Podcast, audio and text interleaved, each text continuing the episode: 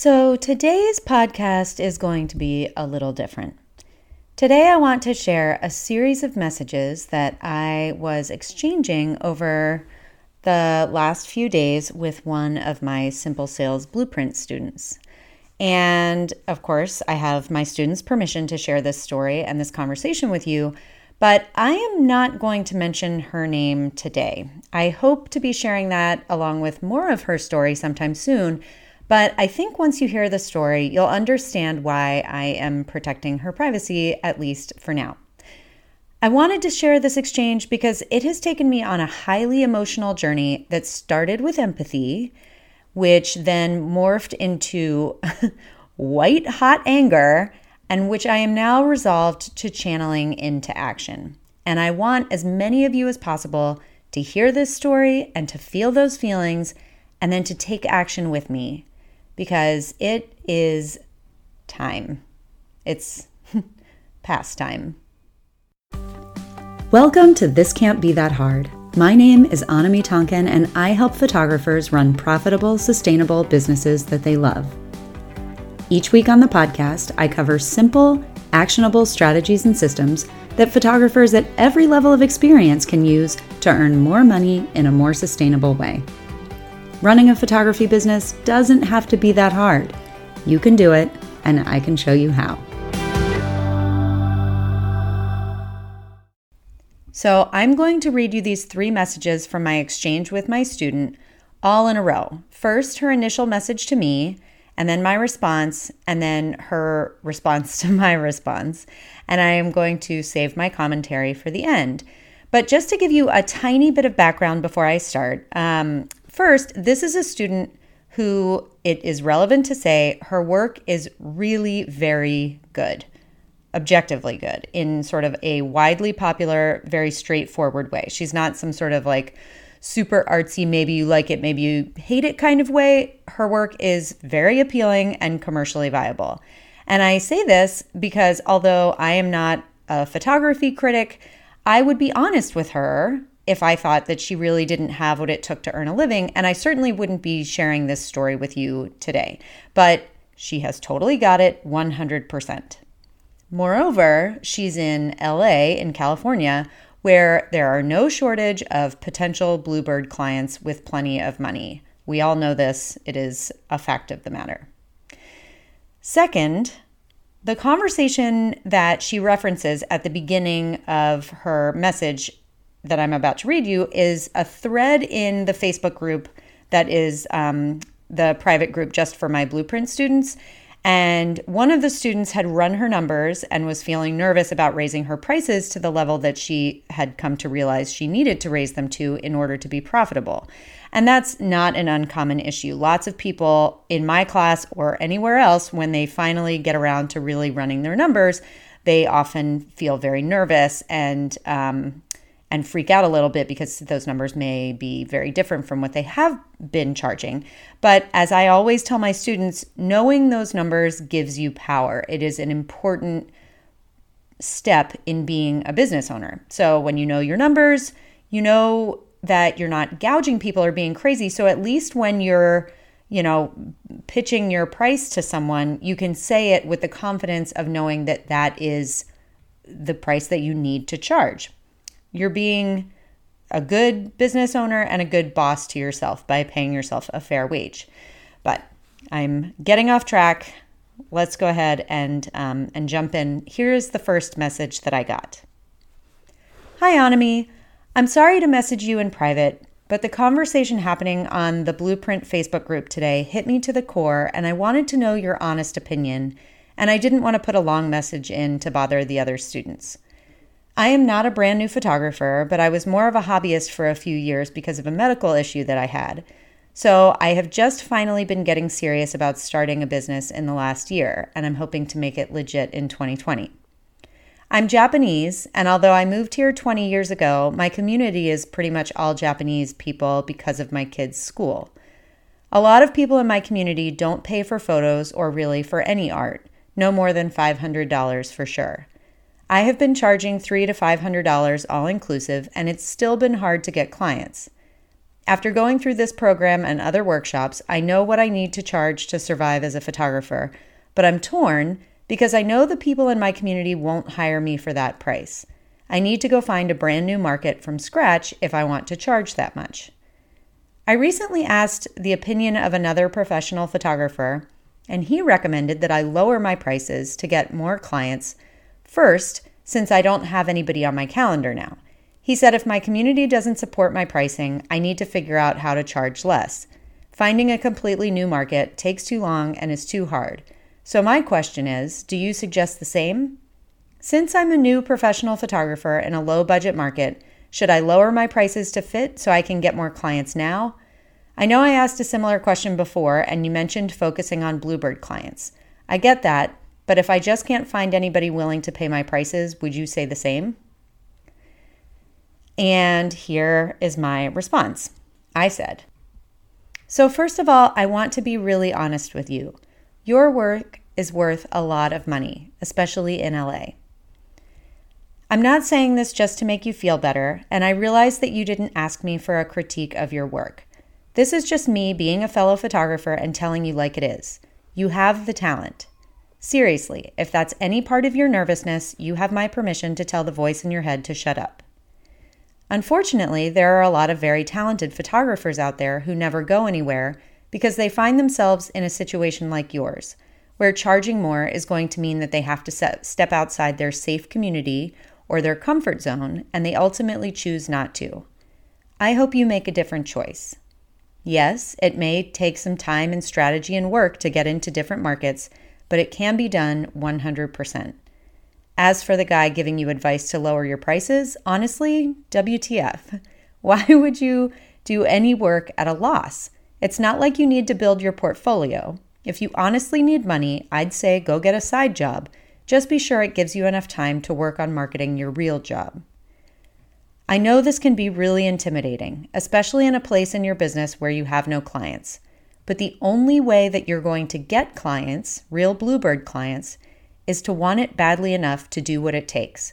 Go outside your community, network, run ads, whatever. For what it's worth, I don't actually like photographing people in my immediate community anymore.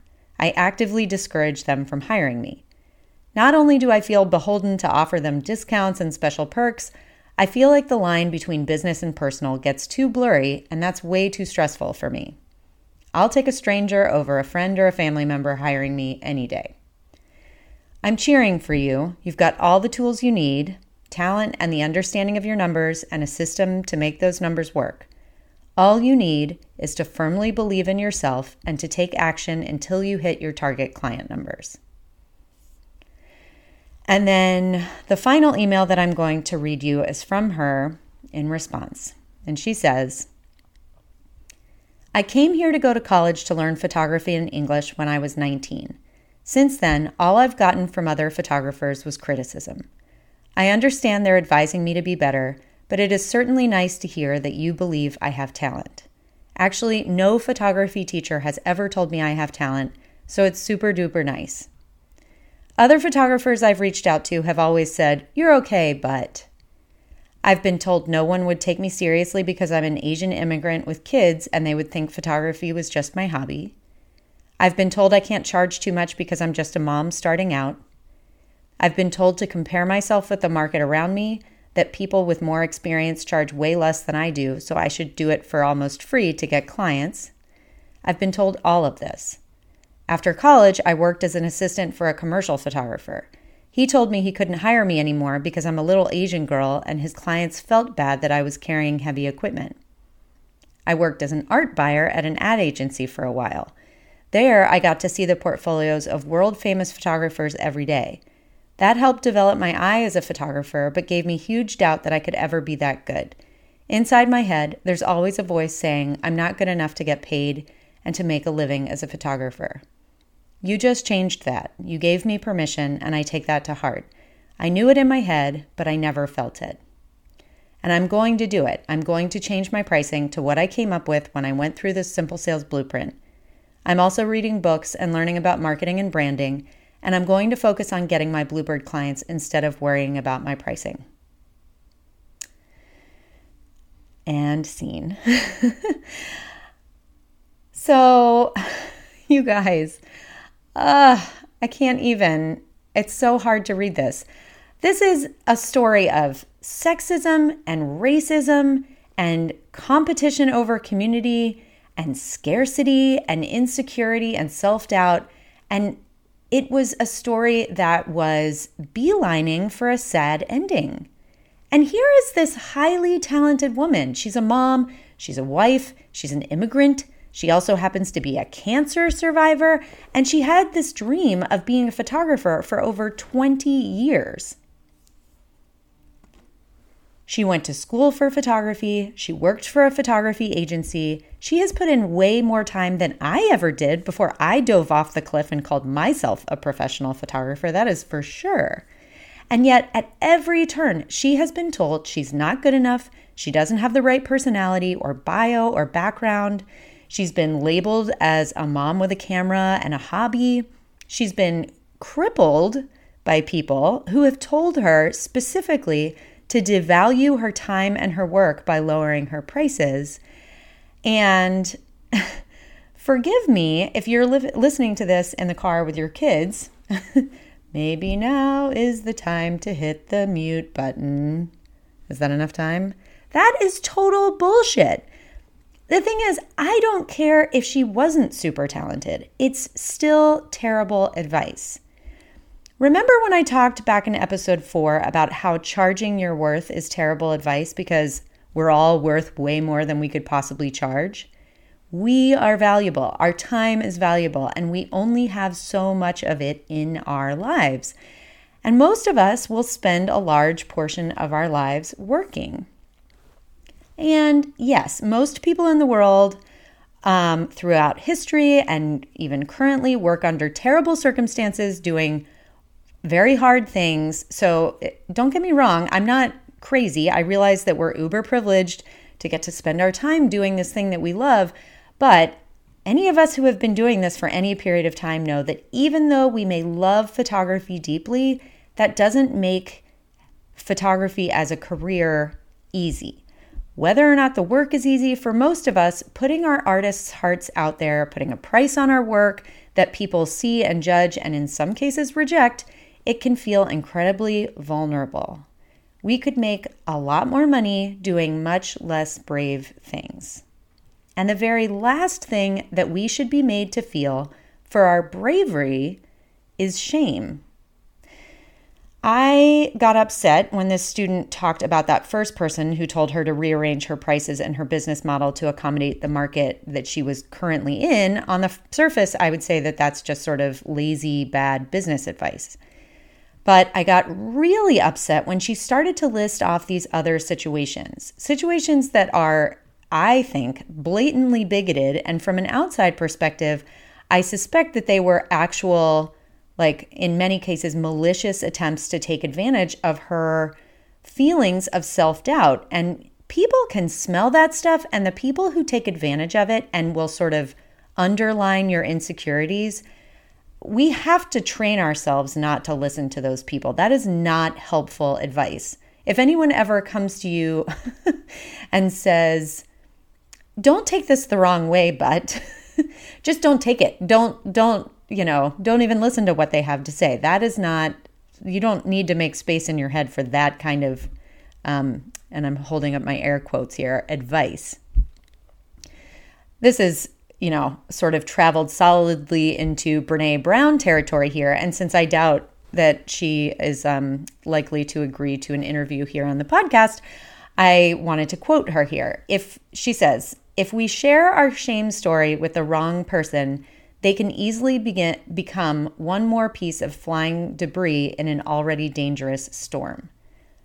And that is exactly what we're seeing here. And I share this story today because I want to rewrite this story. For this student, definitely. and although I am a giant cheerleader for all of my students, I am now 100% committed to helping this woman get her name out there and prove all these jerks wrong. But I could do that with just her. And I'm choosing to share this story because this is not a unique story at all. At minimum, most of us have experienced some situation where someone was dismissive of what we do for a living or devalued it in some way.